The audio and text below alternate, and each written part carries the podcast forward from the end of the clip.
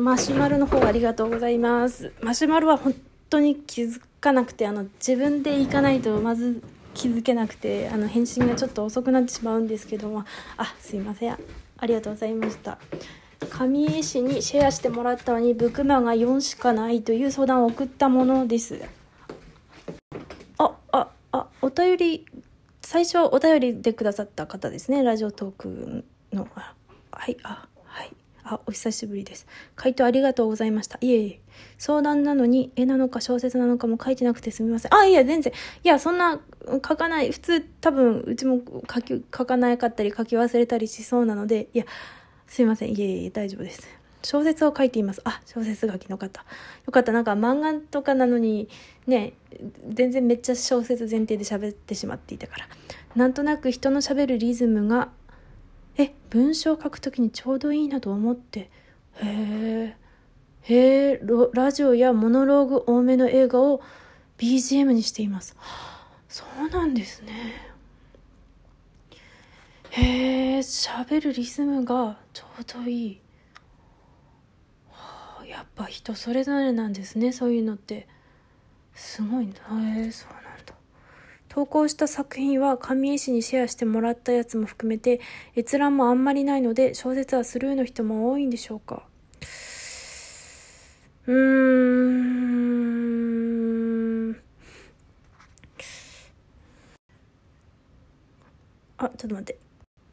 よし、一回読み切っちゃいますね。でも小説も上手い方はやっぱいっぱいブックマついてるので読まれてない以上にやっぱり下手なのかなと思います。ゆかりさんの言う通りだ、いただいた感想を目に焼き付けて頑張ります。あ、ありがとうございます、お便り。まあ、確かに、さ、この間のは、あのー、上江氏がシェアしていたリンクを多分小説が、まあ、人の目に留まらなかった感想付きでいただいたがってやつでうちは多分絵師さんを目的に、その人の絵を目的にその人をフォローしてる場合なんか別に小説のリンクがシェアされててもまああんまり押さないかなっていうのはあって、まあ、よっぽどあらすじで気になったり押しちゃうかもしれない。でうちは多分あんまりいいユーザーユーザーじゃないお客さんじゃないかもしれないんですけどで別にそのシェアじゃなくて普通にピクシブで小説読む時あのうちはプレミアム会員なんであの人気順検索であの上から読んでちゃうしその後こう読んでそのあ好きだなこれって思ったらその作者の作者さんの読みもしくは下の方にこう関連作品が出てきてあらすじで気になったのを読むんですね。だから人気なのばっかり読んでて 比較的。全然逆に人がいないジャンルだとなんかそういうのもないんで、ま、バーって見て気になったやつを押して読んでるんで、まあ、母数が多ければ多いほどすごいこう簡単にこうブクマ数だけで選んでたりはしますからね。だからまあ絵もそうだと思いますけど一回バズったりしないとやっぱ読んでもらえないっていうのはありそうですね。別に上手い下手以前の問題で見られないっていううちの絵もそうですけどあとまあ小説ってうまさだけじゃないと思うんですようちの絵とか漫画がそうだから多分まあ、うち自分のがうまいかって言われたら多分うちはうまいと思ってるけど他人から見たらもうこいつ下手くそって多分思われてると思うんですね。もう自分のはそんな自分で判断できないから。で、でも本当にでも一概にね、でも一概にうまい下手だけがで判断できないとは思うんですよ。例えば猫ちゃんの写真を載っけるにしてもさ